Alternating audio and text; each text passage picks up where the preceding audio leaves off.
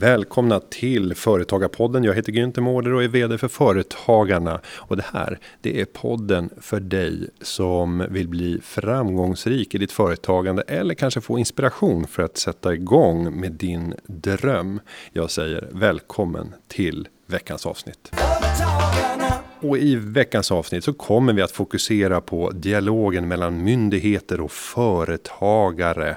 Och vi ska särskilt möta en myndighet som har ett särskilt uppdrag för att driva innovation i det här landet. Ja, det här är temat för dagen. Vår gäst är Darja Isaksson. Hon är sedan maj 2018 generaldirektör för myndigheten Vinnova, verket för innovationssystem. Hon är även sedan 2019 ledamot av regeringens digitaliseringsråd och hon har dessutom en lång bakgrund som företagare. Välkommen Darja! Hej, tack! Och jag ska säga i studion så sitter även en eh, tidigare väl van gäst i form av Helena Fond. Välkommen! Men tack snälla! Och på, ditt, eh, på din byline på visitkort, har du något visitkort överhuvudtaget? Nej, jag tror jag har några gamla, så att, eh, ja. jag vet inte vad det står på dem riktigt. Då står det säkert så här, politisk expert Företagarna, men med särskilt ansvar för regelförenklingsfrågor, eller hur? Mm, precis så. Jag älskar att jag höll på att säga att jag älskar regelkrångel. Det, det gör vi inte. Det gör vi inte. men vi, vi. Mm. älskar att förenkla för företagare. Mm. Det gör jag. Det, det låter roligare. Mm. Eh, tillsammans så ska vi eh, försöka bena ut hur småföretagen kan lyckas med sin innovation. Om jag börjar med dig Darja och tittar på Vinnova. Det är ju ett eh, namn som jag tror alla har hört. Man skulle nicka instämmande. Men om man skulle ställa frågan ute på stan och bland företagare. Eh, berätta, vad gör Vinnova? Så är jag inte säker på att det skulle bli hundraprocentigt rätt. Sammanfattningsvis, vad gör Vinnova? Eh, ja, som du redan har sagt så är Vinnova Sveriges innovationsmyndighet. Och vår uppgift är att ta det formella, eh, finansiera behovsmotiverad forskning och utveckla Sveriges innovationssystem. Kan ta den informella versionen, eh, öppna upp för de innovationerna som gör skillnad. Och då tänker man ju kanske som företagare, så här, innovationer, det gör man ju för att det är marknadsmässigt och för att man ser en potential. På vilket sätt finns ni i gränslandet mellan företagets eget intresse för att innovera och vad kallade du det där ordet? Behovs... Behovsmotiverad forskning. Behovsmotiverad, det är ett ord som jag inte har använt. Behovsmotiverad. Ja. Var går gränsen mellan när ni kommer säga att ja, men det där är ju företagets egen angelägenhet. Eller det här är någonting som vi vill vara med och hjälpa er med. Ja, men man kan ta det, det finns ju många olika perspektiv på den frågan. Men det är väldigt mycket på engelska så brukar man göra skillnad på orden invention, innovation and improvement. Mm. Där invention är en uppfinning som är helt ny. Innovation är en förändring av en teknik, produkt, affärsmodell, ett arbetssätt, ganska vitt begrepp, men som gör påtagligt mycket större skillnad. Att det blir väsentligt mycket bättre. Och improvement är inkrementella förbättringar. Och, eh, så ett, Vinnovas uppgift är att stimulera fram innovationer. Och då kan man se till exempel inom olika områden så behövs för att innovationen ska få kvalitet att man arbetar tillsammans mellan akademi, forskare, stora företag, små företag och även myndigheter, vi kan komma tillbaka till det, kan behövas eh, emellanåt. Eh, så det är väl ett sätt att se på saken. Eh, en annan sak, ett annat perspektiv är man kan finansiera för att stimulera ett risktagande som privatkapital inte är berett att göra. Alltså faser som är så tidiga så att riskerna är så höga. Så att även det negativa resultatet, det här gick inte, är väldigt värdefullt. Det är ju ofta Vinnovas roll. Så om man tittar på till exempel listor av framgångsrika startups så har Vinnova ofta finansierat dem men i ett läge där privat kapital inte hade varit berett att gå in. Så vår uppgift är snarare att sådda och öppna upp för den typen av risktagande som gör det möjligt för privata aktörer att ta saker vidare. Och samma sak gäller när det gäller större företag. Vi finansierar de risktagande tillsammans med akademi och med större och mindre som kanske handlar mer om att lära sig tillräckligt för att veta vad man sen ska satsa på i verksamheten. Och för att förklara finansieringsmomentet så är det viktigt också att berätta på vilket sätt ni finansierar. För ni sitter ju inte som delägare i massor av svenska innovativa småbolag. Hur sker finansieringen? Nej, vi eh, har ju uppdraget att helt enkelt finansiera genom att ge eh, bidrag. Eh, men jag ville lägga till en sak också. Mm. Det ena är att finansiera då innovationsprojekt, ofta i samverkan mellan akademi och företag på olika sätt. Men vi finns ju också till för att utveckla eh, förutsättningarna för sådana möten att ske på olika sätt. Så om man tittar på små företag, för att ta ett exempel, så finansierar vi både innovationsprojekt i tidig fas. Men, men också strukturerna som kan stötta till exempel inkubatorer och innovationskontor. Där man kan få tillgång till rådgivning, där man kan få eh, tillgång till kontakter och nätverk. Vi kan också finansiera eh, testmiljöer som är värdefulla för att snabbare hitta sin product market fit på en idé. Jag kan ge ett exempel som eh, eh, Testa Center. Det är en läkemedelsproduktionsanläggning. Så om man är ett företag med en innovativ idé som handlar om läkemedelsproduktion. Då finns det en öppen miljö dit man kan gå och testa den här idén. Funkar den i praktiken? Man får tillgång till aktörer med nätverk. Man kan få lättare hitta sin första kund men framför allt korta tiden till att hitta sin product market fit. Så den typen av strukturer är vi också ofta med och finansierar så att de kan finnas tillgängliga och vara öppna för både eh, forskare och stora och små företag. Och Helena, du som jobbar med regelförenkling. Det handlar ju också om kännedom om olika typer av regler eller system. Mm. Vad, vad, är din bedömning när det gäller småföretagens eh, kunskap om att eh, Vinnova faktiskt finns och kan finansiera sådana här projekt? Jag tror att den är ganska, den är ganska blandad skulle jag säga. Jag kan, när jag sitter och lyssnar på det säger men gud, det finns ju hur mycket potential som, som helst att, att ta del av. Eh, men det är väl också, och så tänker jag, det är utmaningen för både ja, men för er och, och för oss att se till att eh, liksom delge den informationen till liksom entreprenörer och innovatörer som, eh, som har fullt upp med att liksom försöka Eh, ja, men komma på vad de ska göra, komma på sina innovationer. Ehm, jag tror inte att det första man tänker på är att oh, vi kollar med Vinnova. Eh, och det, hade ju varit bra om det var lite, lite mer top of mind, men där tror jag att vi har en kommunikationsutmaning att, att göra, helt klart. Men om vi tar de här företagen i eh, tidiga skeden som står med en möjlig, ett möjligt innovationsprojekt och där man inte får finansiering för det. Hur går det i praktisk mening till när Vinnova kan gå in och stötta upp med delfinansiering i ett sådant utvecklingsprojekt?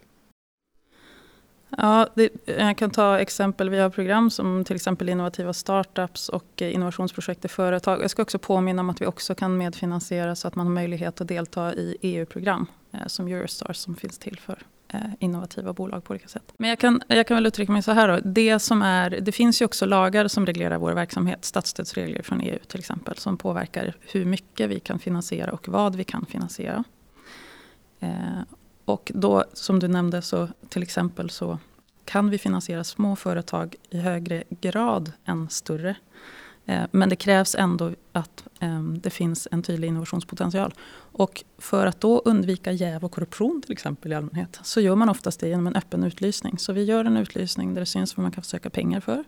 Tar in ansökningar och har sen oberoende expertbedömningar som tittar på dem och rankar dem efter kriterier som vi anger i utlysningen som oftast handlar om vilken potential som finns. Ehm, och sen får man ta del av de pengarna. Det känns ju som att det finns ju enorm potential i det här för småföretag. Hur marknadsför liksom Vinnova de här, att de här sakerna finns? Hur liksom hittar man er på bästa sätt om man inte liksom rent aktivt går in på hemsidan? Eller lyssnar på Företagarpodden. Eller lyssnar på Företagarpodden. Ja, men, eh, huvudsakligen så är det klart att gå in på webbsidan. Är, där finns bra information om man är ett litet företag. Så det är väl absolut ett tips. Sen är det klart att vi deltar i mängder av olika aktiviteter på olika sätt. Men eh, det är ju inte Vinnova som ska marknadsföras. Det vi framför allt eh, gör är ju att också bygga kapaciteten i de strukturerna som finns nära företagen. Så inkubatorer, science parks, innovationskontor. Eh, vi har nära samarbete med Almi och andra som eh, har direktkontakt med många företag och som kan ge råd på vägen. Men om vi då går till den eh, fråga som funnits på allas läppar de senaste tio åren och som slarvigt sammanfattas med digitaliseringen i samhället. Eh, och man lyfter ofta upp det som en utmaning för många småföretagare. Hur ska de hänga med i digitaliseringen? Om vi tittar på eh, Vinnova och det ni hjälper till med på vilket sätt skulle du definiera utmaningarna inom digitalisering för de här småföretagen när det kommer till att skapa de här innovativa företagen i, i Sverige? Alla företag, både stora och små, eh, behöver ju eh, jobba med frågor när det gäller digitalisering som kan handla om hur hjälper den här oss att förstå våra kunder bättre? Eh, hur kan vi utveckla vårt erbjudande så att vi blir mer tillgängliga? Eh, så att vi bättre matchar våra kunders förväntningar. Det finns mycket potential för innovativa affärsmodeller till exempel. Eh, vilka kanaler kan vi använda för att nå fler marknader? Kan, hur kan vi effektivisera och spara kostnader i företaget? Det här är viktiga frågor för alla företag hela tiden oavsett om man är liten eller stor. Eh, och förmågan att, att, kunna göra de ROI-bedömningarna och se sin potential. Så, och där kan ju Vinnova till exempel fortsätta utveckla eh, stöd och kunskap omkring hur man arbetar med mer de innovationsarbetssätten Eh, för att kunna ta vara på digitaliseringspotential, exempelvis, och göra den tillgänglig. Men jag vill bara på, till det, i det här forumet så vill jag också säga att om man sitter med de här lite mer jordnära affärsutvecklingsfrågorna när det handlar om digitalisering, då finns ju också Tillväxtverket att tillgå som faktiskt tillhandahåller eh, checkar och stöd för sånt arbete. Det Vinnova gör är att vi också arbetar för de riktigt vassa, innovativa bolagen inom olika eh, digitaliseringsområden. Och då kan jag bara nämna en sak som jag är väldigt stolt över nu. Det är till exempel AI Sweden. Som eh, finns, nu börjar vi ha noder i hela Sverige. Där det finns miljöer som är både fysiska platser där du får tillgång då till forskare som utvecklar nya teknologier inom digitalisering. Det kan framförallt handla om AI i det här fallet. Eh, de nya eh, neurala nätverksmodellerna och hur man kan göra. Så du får tillgång till det. Men du får också tillgång till konkret infrastruktur. Eh, säkra målmiljöer, beräkningskapacitet, eh, kompetens i att kunna hantera data så att du kan applicera AI. Eh, göra det här kopplat till exempel till verkliga problem där det finns en marknad. Verkliga problem som finns inom industrin eller verkliga problem inom life science-sektorn eller verkliga problem inom offentlig sektor. Så genom att skapa förutsättningar för de här miljöerna att finnas skapar vi förutsättningar för företaget att komma in där, hitta sin första kund, lära sig mer om ett problem de kan lösa, testa sina idéer, få tillgång till kompetens som de själva inte rimligen har. Och det är otroligt spännande att se hur det här börjar driva på utvecklingen. Jag kan lyfta ett konkret problem. Eh, det är inte så många i världen som är intresserade av att utveckla de modellerna som krävs för att översätta eh, saker just till svenska. Det finns ett eget mm. behov av att driva på det. Eh, men samtidigt så har Sverige så många eh, fina möjligheter när det handlar om att vi har tillgång till data som rör hälsa. Eh, vi har stora bolag med ett multinationellt perspektiv som sitter på riktigt, riktigt intressanta datamängder och är intresserade av att få jobba med de vassa bolag som kan hjälpa dem och, och använda dem på bästa sätt. Så genom att finansiera de här strukturerna så möjliggör vi ju innovationer. Och det, där kommer det ju många spännande bolag. Och om vi pratar om Sverige generellt eh, och Sverigebilden när det kommer till hur pass eh, digitaliserade vi är. Är vi den där spjutspetsen i, eh, i världen eller har vi halkat efter? Om vi ska få redogöra för, för vår egen bild och, och jag har ju i rollen som vd på Företagarna ett, ett visst eh, mått av eh, så här, arena där man kan saluföra sin egen bild av hur det ser ut. Och den kanske inte alls stämmer överens med hur verkligheten ser ut. Men jag brukar säga att skulle vi tittat i början av 2000-talet så vill jag hävda att Sverige låg i absoluta framkant och kanske var ett av de mest ledande länderna i världen. Eh, när det kom till att tillämpa och använda digital teknik och att den var väl spridd i befolkningen. Det som då fanns tillgängligt. Eh, sen så, eh, och bakgrunden till det här skulle jag hävda finns i nyfikenheten kring teknik. Jag tror Ericsson har haft en otroligt stor betydelse. Jag tror hem-PC-reformen gjorde att människor fick hem datorer och började sitta med de här nya verktygen som skulle komma att definiera 2000-talet redan på 90-talet. Eh, men sen tycker jag att vi har halkat efter och att vi idag ser mängder av länder som har kommit betydligt längre än vad Sverige har gjort. För att vi har blivit lite eh, lutat oss tillbaka, inte gjort de där stora förändringarna. Det här är så här min bild som, som jag brukar måla upp. Om jag ska få lyssna på om, om er bild ser annorlunda ut. Helena, hur, hur skulle det låta om du fick berätta om Sverige? Jag får väl alltid hålla med min VD, ska jag inte det? Är inte det liksom ja. mitt jobb? Nej, men jag, jag kan väl hålla med, men jag tycker att om jag ska liksom titta på min vardag och alla mina kontakter med till exempel liksom våra myndigheter de senaste åren så tycker jag att det tas ju steg framåt. Eh, jag kan ju tycka att det borde gå fortare, men samtidigt ska ju också alla våra företagare hänga med i det här. Så jag tycker att eh, du som person, Günther, är ju ganska digitaliserad liksom generellt. Sådär. Men jag tänker att alla våra liksom 60 000 medlemmar eh, kanske inte alltid liksom, hänger med. Vi måste ta det i en en hyfsad eh, maklig takt så att företagen också hänger med. Men det är klart att om vi ser på resan, om jag ska ta Skatteverket som ett exempel till exempel. Eh, de har gjort en, en fin, tycker jag, digitaliseringsresa. De har ju såklart, som alla andra myndigheter, en lång bit kvar. Men att kunna göra mycket av sina ärenden kopplat till sitt företagande eh, digitalt är ju en självklarhet idag. Eh, men som sagt, det finns ju finns ju många steg att ta. Eh, men det är möjligt att det har saktat ner lite på takten, att vi var bättre förr. Det, men eh, jag tycker ändå att det... Eh, jag tycker inte vi har stoppat. Jag tycker att det ändå går framåt. Sen är det väl alltid det där att man har en tendens att säga att det var, det var bättre förr. Det ingår någonstans i så här liturgin. Att för, förr i tiden då... Från och med en viss det bra. Ja, det kanske är så. Eh, där jag, när jag delar med mig av, av, min Sverigebild när det kommer till vår digitala mognad utifrån så här, innovationsperspektivet. Skulle du ge samma bild som jag gör eller vill du nyansera det på något sätt? Ja, men dels så vill jag väl eh, hålla med dig om några viktiga poänger som du gör. Eh, vad var det som gjorde att, att Sverige blev riktigt duktiga tidigt på digitalisering som också banade väg för det vi har idag som till exempel är ett av världens absolut vassaste eh, startup-ekosystem. När det handlar om eh, unicorns per capita så är det bara Silicon Valley som slår Sverige, vilket är fantastiskt. Och jag tror också, precis som du, att tidiga satsningar på bredbandsutbyggnad, hem-PC-reformen spelar en otroligt viktig roll i det. För att den tillgängliggjorde den här tekniken och som du säger den här kulturella teknikvänligheten. En annan sak som vi inte pratar lika mycket om, som jag tror spelade roll, eh, det var att efter andra världskriget hade vi inte råd att producera inhemsk TV och vi hade inte råd att dubba den heller. Så vi har alltså suttit och pluggat engelska eh, när vi tittade på TV, vilket gav oss en känsla för hur långt kan det vara över Atlanten eh, till exempel. Och ett intresse och också en förmåga att... Eh. Sen är det också vår litenhet att vi eh, har en väldigt begränsad hemmamarknad. Våra bolag har till stort sett alltid för att verkligen vara framgångsrika behövt tänka internationellt från början. Så det finns ju både saker som har gynnat oss som vi inte haft så mycket val och saker som har gynnat oss som har varit modiga val eh, och stora investeringar. Om man då tittar idag, så igen så vill jag betona, vi har ett näringsliv, både multinationella traditionella industribolag, multinationella digitala bolag och nya startups som ligger oerhört långt fram och är riktigt, riktigt vassa.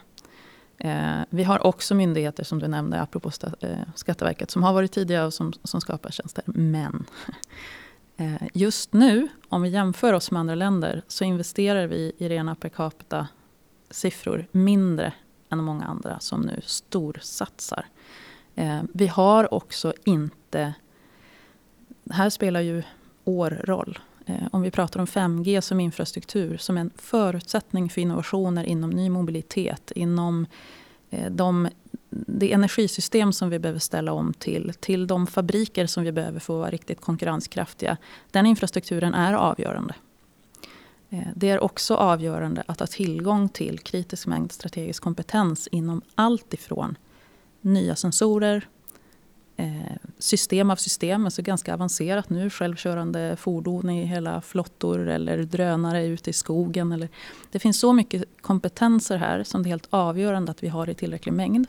Så jag skulle säga så här att tittar vi framåt så är det viktigt att vi eh, investerar i de grundläggande förutsättningarna. Infrastrukturen, kompetenserna, innovationsförutsättningarna. Eh, men eh, det som ger mig hopp och gör att jag fortfarande är väldigt positiv är att vi har ett näringsliv som, som ligger i framkant internationellt sett och som, är, som driver på den här utvecklingen.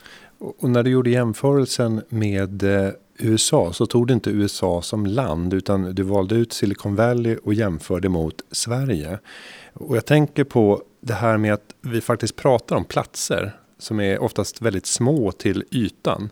Eh, och kan man verkligen säga att det är Sverige som är det där landet eller är det faktiskt ett ganska litet område i Stockholm. Det handlar inte ens om hela Stockholm utan ett litet område i Stockholm där väldigt många människor utifrån landet söker sig för att där finns det här som vi pratar om som ekosystem. Både och. Alltså, om vi pratar om startup-ekosystem så är det klart att, det, att Stockholm är en väldigt speciell plats. En sak som motiverar mig väldigt mycket just nu. Det är att vi vet, därför att vetenskapen är väldigt tydlig, att nu har mänskligheten hårda deadlines. Deadlines som sätts av planeten. Inte av vår riskvillighet, inte av vår investeringsförmåga, inte av vår innovationsförmåga. Planetens gränser säger att vi måste halvera koldioxidutsläppen detta decennium. Det är förutsättningen för att skapa förutsättningar för resten av det mänskliga samhället, för våra barn att leva i ett samhälle som är bättre än vårt. Om vi inte klarar det så kommer konsekvenserna att bli sådana som kan bli väldigt svåra att backa ifrån. Och den största risken vi har som samhälle är därför att göra för lite för sent. Om vi ska klara den utmaningen och göra det på ett sätt som gynnar samhället, då pratar vi om ett antal stora transformativa förändringar. Vi behöver ställa om vårt mobilitetssystem, som vi vet behöver vara fossilfritt, Eh, som kommer att bli allt mer autonomt optimerat. Vi behöver ställa om vår industriella produktion. Den behöver bli cirkulär, den behöver jobba med andra material. Vi behöver ställa om vårt utbildningssystem så att det är kapabelt att få människor att lära hela livet att inte längre göra, röra sig i generationstid. Vi behöver ställa om vårt hälsosystem så att välfärden klarar av det faktum att vi lever länge, vi botar svårare sjukdomar än någonsin. Om den, och det kommer vi bara bli ännu bättre på, men det är dyrt. För att klara av det så behöver vi också ställa om en massa saker där. Så det här är några viktiga. Och i grunden för det så måste vi ställa om vårt energisystem till att klara av att dra på eh, ren energi och vara smart. Och vi behöver klara av att driva det här genom digitalisering i alla de här omställningarna.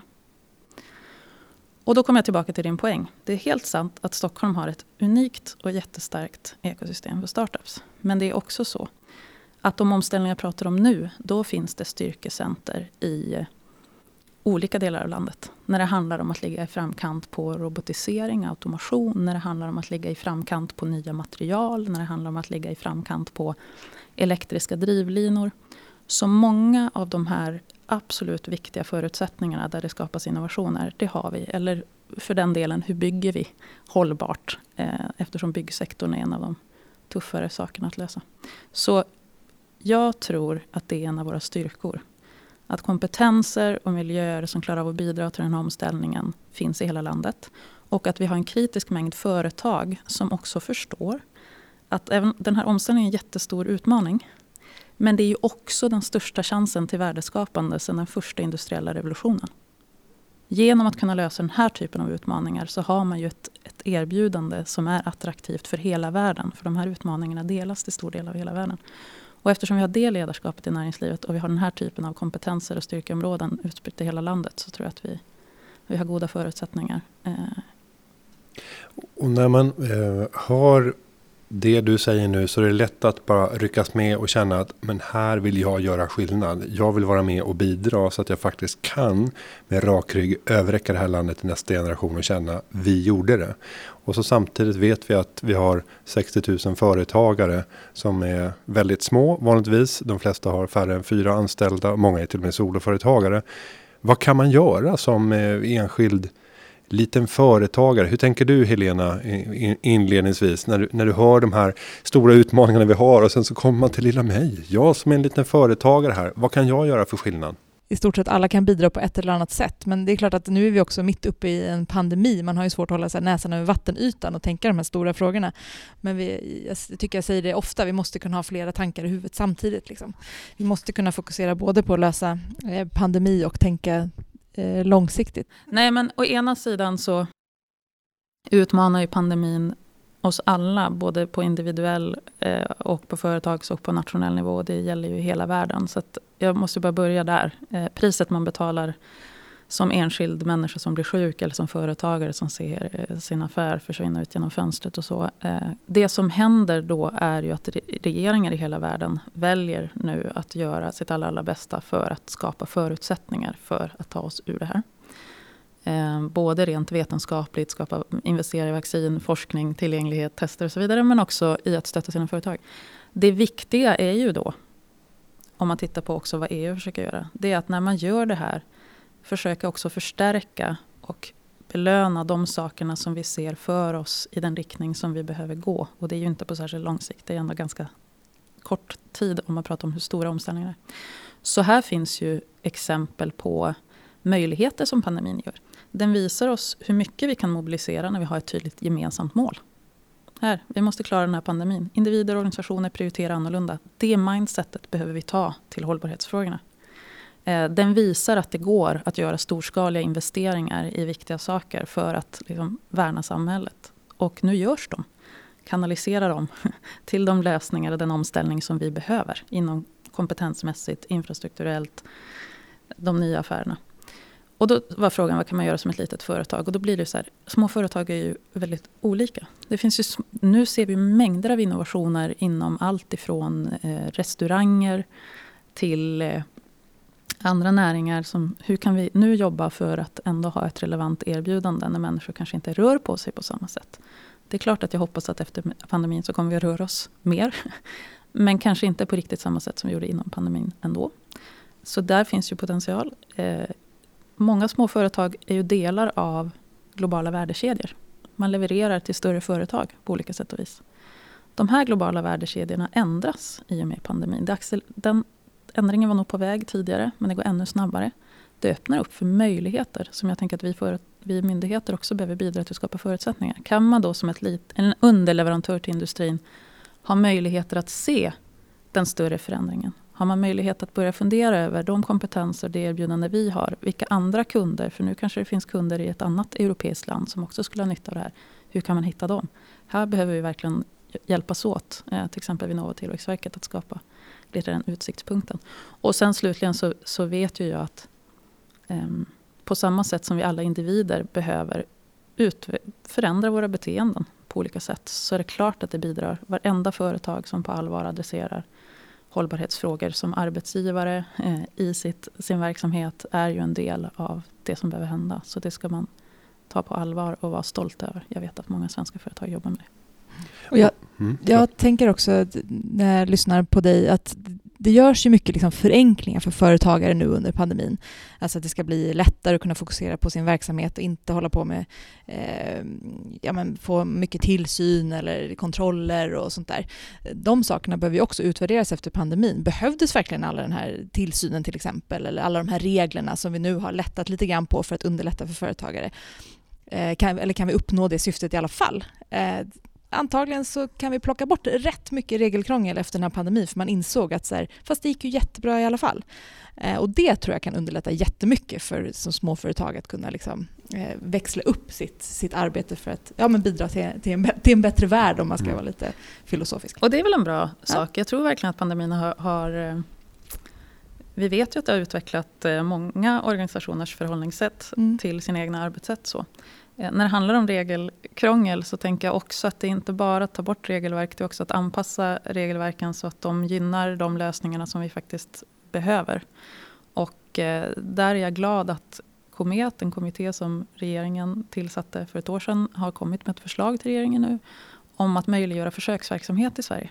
På 80-talet så hade vi eh, sånt ganska strukturerat. Andra länder jobbar ju idag, om vi pratar om hur nya tekniker utmanar befintliga regelverk oavsett om det är ny byggteknik som utmanar byggstandarder eller om det är eh, ja, digitala tillämpningar. Sådär.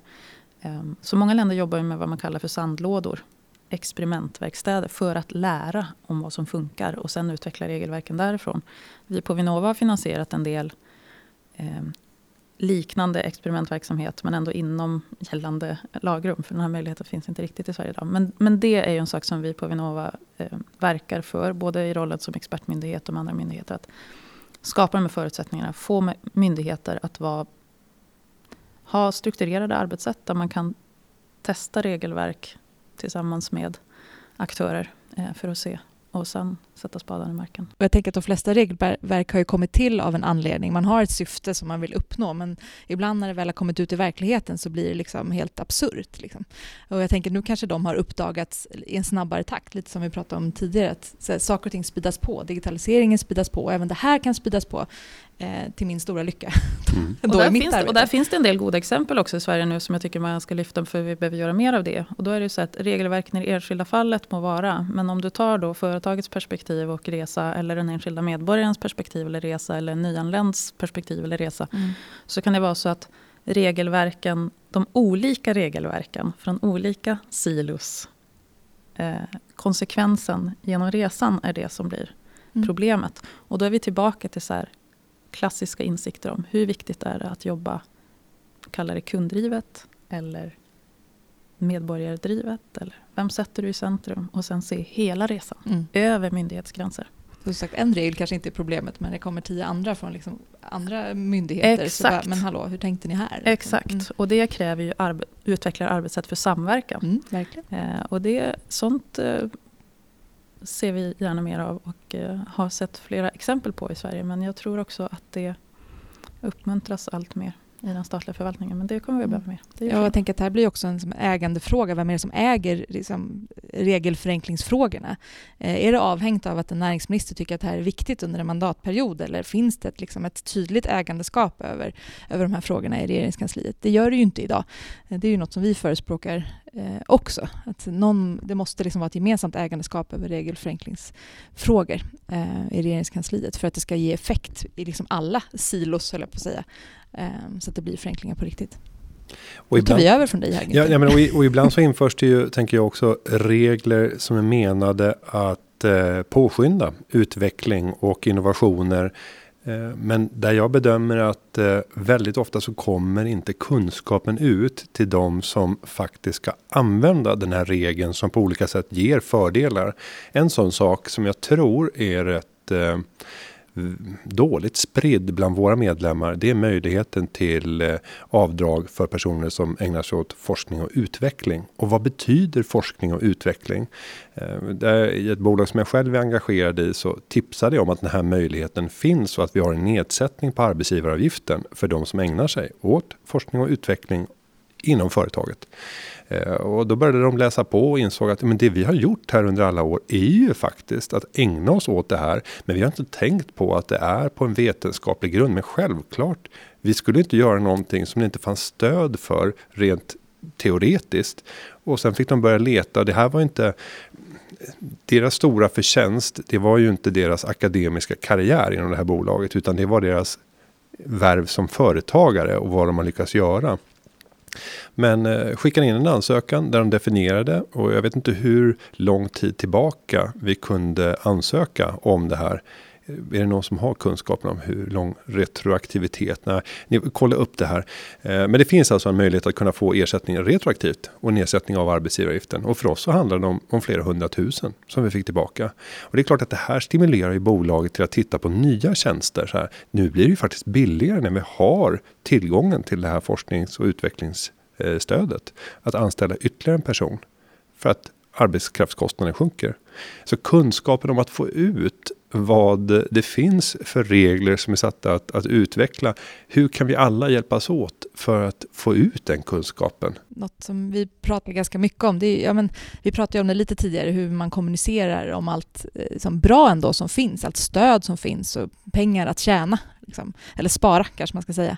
Eh, och där behöver ju liksom, vi bygga ut ett digitalt ekosystem för företagare. Det är ju ganska självklart tycker jag Eh, i den bästa av världar, att jag kan logga in i min telefon eller på min platta eller min dator eh, på mitt företag, se vilka regler och eh, skyldigheter jag har, vilka rapporteringar jag behöver skicka in, när de ska skickas in, men kanske också den här typen av saker. Vilka stöd kan jag få eller vilka liksom, ja, men, kan jag få de här nedsättningarna av arbetsgivaravgifter för att jag har den här typen av verksamhet och sådär. Eh, det där borde ju vara självklart. Det, men det krävs ju liksom pengar och resurser, men tankarna finns ju hos många myndigheter och Tillväxtverket är väl en av de som var drivande i den digitala ekosystemsfrågan. Det krävs ju att det liksom blir verklighet. Det kan ju inte vara rimligt att man som företagare ska logga in på massa olika ställen och få leta den här informationen själv. Det måste ju vara lätt och tillgängligt. Liksom. Mm. och då tänker du på verksamt.se till exempel? Ja, till exempel utveckling av verksamt. Liksom, eh, där man kan följa hela sitt, sitt företag. Håller du med mig? Absolut. Jag, men jag kan väl säga så här, exemplen ni tar nu handlar ju om att vara medveten om de möjligheter man har eh, för att använda regelverk för till exempel avdrag. Och så. Det är jätteviktigt att det finns eh, tillgång till, till eh, råd. Ett uppdrag som Vinnova till exempel har är ju att göra det möjligt att få tillgång till råd som handlar om hur... För det första så finansierar vi ju när man ser att man har en utmaning och en innovationspotential där man faktiskt behöver jobba tillsammans med forskare. Så det är ju innovation i samverkan med akademin. Man kanske inte anställer en egen person, man kanske behöver jobba tillsammans med ett team eh, och få tillgång till eh, eh, den typen av kompetens. Eller man behöver göra det här tillsammans med en behovsägare. Man kanske jobbar tillsammans med staden för att lösa en utmaning tillsammans med den kunskap som man har i företaget. Den typen av innovationssamarbeten mellan stora företag och små, mellan akademi och företag och, och eh, offentlig sektor. Det finns Vinnova till för att kunna finansiera och stötta på mängder av olika sätt. Eh, sen har vi också ett uppdrag att eh, hjälpa alla som jobbar med innovation, oavsett om det är akademi, eller näringsliv eller offentlig sektor, att få råd och tillgång till vilket stöd kan de få från EUs stora ramprogram som handlar om forskning och innovation.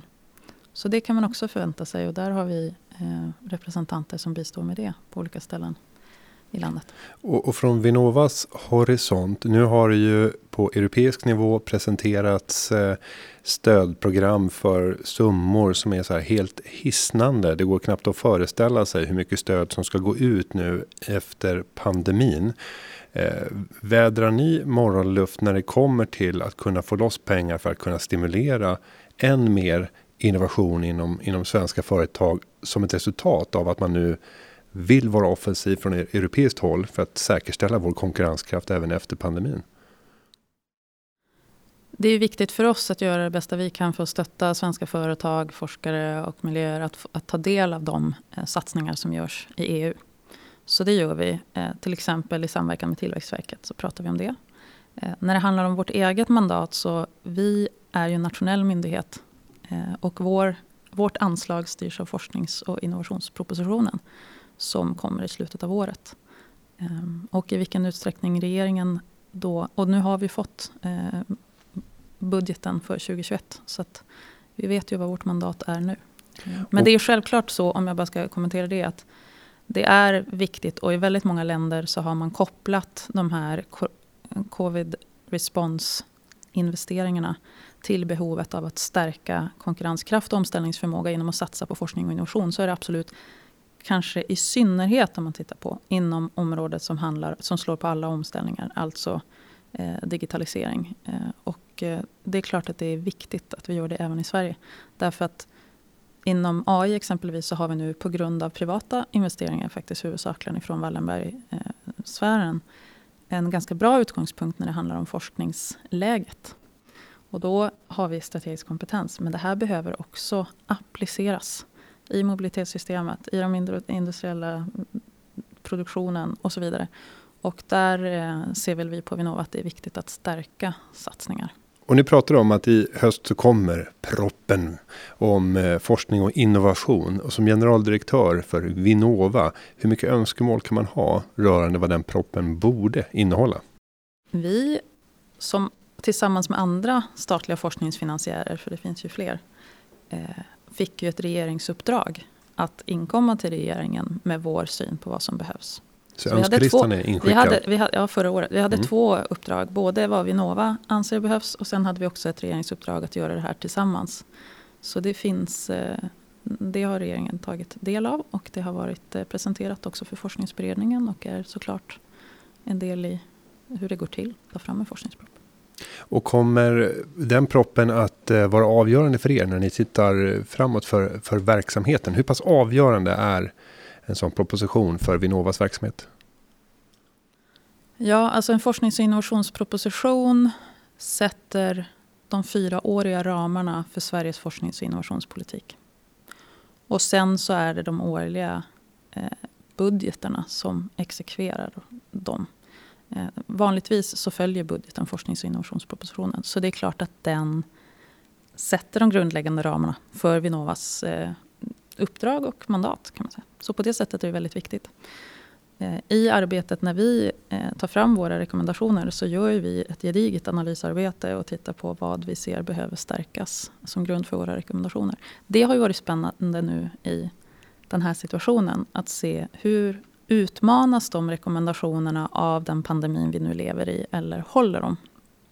Och då skulle jag väl bara konstatera att eftersom vi nu under pandemin också löpande har följt hur andra länders innovationspolitik och forsknings och innovationspolitik påverkas av pandemin så kan vi väl säga att vi känner oss rätt trygga med att de rekommendationerna vi har gett eh, vill vi eh, gärna se naturligtvis. Och eh, om något så har pandemin visat, och det tror jag vi alla har sett, både hur viktigt det är med långsiktig finansiering av forskning, apropå förmågan att kunna lösa en sån svår utmaning som att hitta vaccin till, den här, till det här viruset.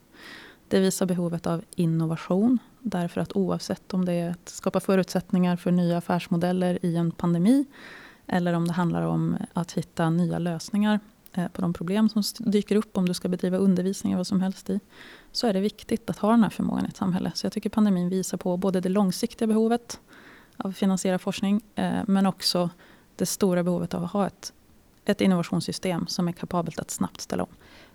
En reflektion på det. På Vinnova så öppnade vi utlysningar specifikt i pandemin för aktörer med lösningar på problem som uppstod i pandemin. Och det handlade om allt ifrån säkra transporter till riskgrupper i glesbygd. Att få hem transporter i Stockholms innerstad är en sak. Att få det på ett säkert sätt om du bor utanför Stockholms innerstad är en annan sak. Till att kunna ställa om fabriksproduktion från dammsugarpåsar till ansiktsmasker på några veckor. Så det var fantastiskt att se vilka innovationsprojekt som kom in med ansökningar jättesnabbt och som vi kunde eh, stötta. Och det kommer att bli spännande att följa upp. Mm. Och det är verkligen, om man ska försöka hitta några ljusglimtar i allt det här så är det väl just sådana här saker. Att vi har ja, men speedat på sådana här saker. Innovations, det känns som att innovationsförmågan är ju ändå hög. Vi, vi, har ju det från början i det här landet men den har ju liksom speedats på ytterligare.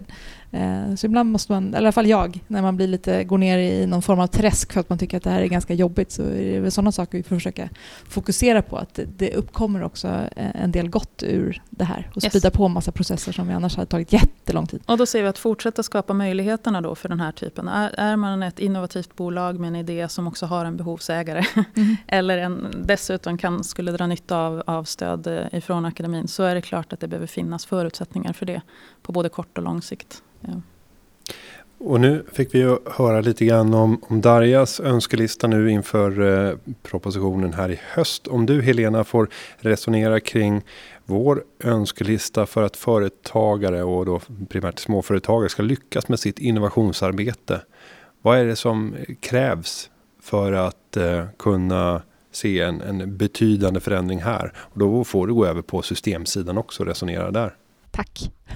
ja, nej men jag, jag, har ju varit inne på ganska många av de här sakerna. Vi, alltså vi brukar ju alltid säga att här, lägre kostnader för anställda och lägre beskattning för företag och företagare är jätteviktiga saker. Men sen kommer ju hela regelförenklingsarbetet och det som jag sa innan, vi behöver ordentliga, en ordentligt ägandeskap på de här frågorna. Vi behöver att det inte är avhängt på näringsministern utan att liksom, eh, hela regeringen är involverad på ett eller annat sätt i det här arbetet för att liksom, tratta ner det här eh, så att myndigheterna får uppdrag som handlar om förenkling. Så ser det inte riktigt ut idag i sina regleringsbrev till exempel. Det kanske blir lite för tekniskt där, jag vet inte. Men det är ju trots allt så att får myndigheterna inte uppdrag att förenkla för företagare eh, och inte en budget heller, pengar för att faktiskt göra det, då kommer det inte hända någonting. Det spelar ingen roll hur mycket vi håller på att harva kring det här. Det där är liksom superviktigt. Eh, och sen, alltså, nej, det blir kanske för tekniskt att gå in på konsekvensutredningar och regelråd och allt sånt där, men vi måste också se över hur regler blir till i det här landet. Eh, hur det systemet ser ut. Det måste finnas någon form av återremitteringsfunktion eh, för ett, en konsekvensutredning som inte är riktig. Alltså så här, vilka konsekvenser får en regel för ett företag på riktigt? Så att det inte kan liksom ösas igenom en massa regelverk som inte funkar här ute. Eh, där måste både näringsliv och, och akademi vara involverade så att det blir rätt från början. Eh, så det finns massa såna systemsaker som vi behöver få på plats. Ehm, och det kan låta lite så stort och långsiktigt men jag tror att vi måste någonstans börja där så att det blir eh, enkelt på riktigt. Och det, det gynnar ju innovation också för då får man ju också tid att fokusera på att innovera istället för att administrera. Jag tänker så här också som vi berörde tidigare att en hel del av de här förenklingarna förutsätter att man faktiskt jobbar ur företagsperspektiv över departementsgränser, över myndighetsgränser. Så. Så om vi kommer tillbaka till vad var egentligen Vinnovas rekommendationer i forsknings och innovationspropositionen. Eh, så en av sakerna var att vi behöver också dels att stärka förmågan att jobba med eh, policyutveckling genom försöksverksamhet. Och de arbetssätten som stöttar det, de arbetssätten handlar just om driva, ser ur företagens perspektiv. Så där finns eh, tydliga medskick till regeringen i, i, i vår rekommendation. Men en annan sak handlar ju om det här att de regelverk som behöver utvecklas nu behöver ju främja och bejaka de lösningar som adresserar samhällsutmaningar. Och då är det inte bara att ta bort regelverk, då kanske det faktiskt är att utveckla lite andra. Och det kräver igen ett, en, ett, ett närmare samverkan mellan oss myndigheter, näringsliv, akademi. Så det vi pratar om där, och nu finns faktiskt det första eh, sån satsningen lanserades förra veckan. Det var att vi sa att vi behöver också börja jobba tydligare ur ett systemperspektiv. Ofta finns tekniken ganska mogen. Men den behöver man behöver utveckla affärsmodellen kring det. Om vi tänker till exempel elektrifierade tunga transporter kombinerat med att optimera det. Så att du behöver både ta de sista stegen i teknikutvecklingen, du behöver utveckla en affärsmodell vilket kräver samverkan med ganska många. Du behöver beakta då aktörer som till exempel vad, hur påverkar det här i en stadsmiljö? Eller vad behöver regionen göra för att vi ska få med infrastrukturen? Och det kan faktiskt kräva regelförändringar. Så då kan man säga så att vad Vinnova har verkat för, både i finansierad försöksverksamhet och rekommendationer till regeringen, det är att utveckla satsningar som tar det här systemperspektivet. Som sätter in de innovativa företagens lösningar i kontext tillsammans med staden, regionen eller de myndigheter som behöver lära lite grann om regelverken och kunna jobba tillsammans. Och det kommer att vara viktigt för att en hel del saker ska kunna skala snabbt. Så jag är jätteglad och stolt över att den första sån satsningen, den kallas för REAL, som handlar om hur kan vi vad krävs för att verkligen kunna ha elektriska tunga transporter i Sverige? Vad krävs av infrastrukturen? Vad krävs av ändrade regelverk? För tidigare försök visar att det kommer krävas. Vad krävs av den nya affärsmodellen? Vad krävs av teknologin? Vad krävs i kompetens för att kunna stötta det här när det är ute på vägarna? Den typen av frågor besvaras lite mer i samma satsning tillsammans snarare än att man tänker att det här ska ske linjärt. Därför att då går det för långsamt. Och om man nu som lyssnare och småföretagare sitter och tänker att jag har ju flera tankar kring innovativa idéer som jag skulle vilja bära ut på marknaden. Jag har hittills sagt nej till att eh, skriva till verket för att det har eh, varit för kostsamt. Jag har inte haft råd att göra de här satsningarna. Kan man bara lyfta luren eller dra ett mejl till Vinnova för att komma i kontakt med någon som man kan resonera kring. Vad finns det för olika stöd för att kunna förverkliga de här idéerna? Såklart. Det är vårt uppdrag att svara. Och enklast möjligt, då går vi bara in på hemsidan och vad, vad letar vi efter där? På vår webbsida så finns det både tydliga ingångar om du är en, en, ett litet företag med innovativa idéer. Eh, och du hittar rätt kontaktpersoner där. Mm. Det, händer, det händer att man mejlar mig också så skickar jag det vidare till så, rätt person. Så första tipset är inte att, att mejla Darja utan gå in på hemsidan, försök hitta den enkla och raka vägen så att du kommer i direktkontakt med den personen som faktiskt kan ge information om eh, på vilket sätt du kan få stöd eller hjälp genom den här processen. Absolut. Och det tycker jag är en rimlig avslutning och medskick till våra lyssnare. Jag vill säga stort tack till Helena Fond, vår regelförenklingsexpert på Företagarna för att du kom åter till Företagarpodden. Och framförallt ett stort tack till Darja Isaksson, generaldirektör på Vinnova för att du kom till Företagarpodden. Tackar. Själv. Tack, Tack för att jag fick vara med. Och jag ska säga att underlaget för den här podden, den har, det har tagits fram av David Hagen och klippningen, ja den är som vanligt gjord av Petra Cho. Vi hörs igen nästa vecka. Ha det så gott. Hej då! Företagarna, ja, ja, ja, ja, ja, ja. Företagarna, ja, ja, ja, ja, ja, ja.